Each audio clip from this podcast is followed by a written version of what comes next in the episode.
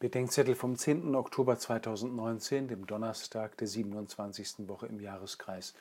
Lukas 11, 5 bis 13.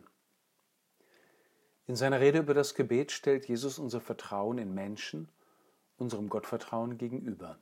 Das Bild, das er zeichnet, ist nicht gerade ideal. Einer wendet sich nächtlich in unverhoffter Not an seinen Freund.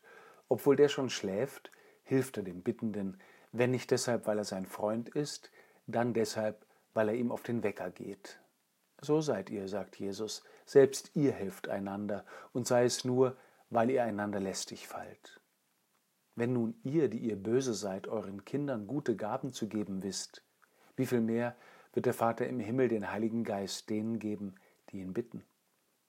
Zum Gebet gehört die Bitte, die Suche und das Anklopfen.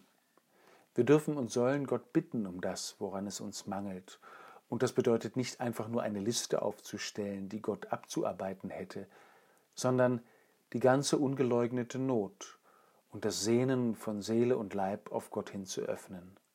Und dann, wir sollen bei Gott das suchen, worum es uns geht oder gehen soll. Das muss sich nämlich erst noch zeigen und sich finden lassen. Zum Suchen gehört folglich auch die Frage, worum soll es uns denn gehen? Worauf kommt es denn an?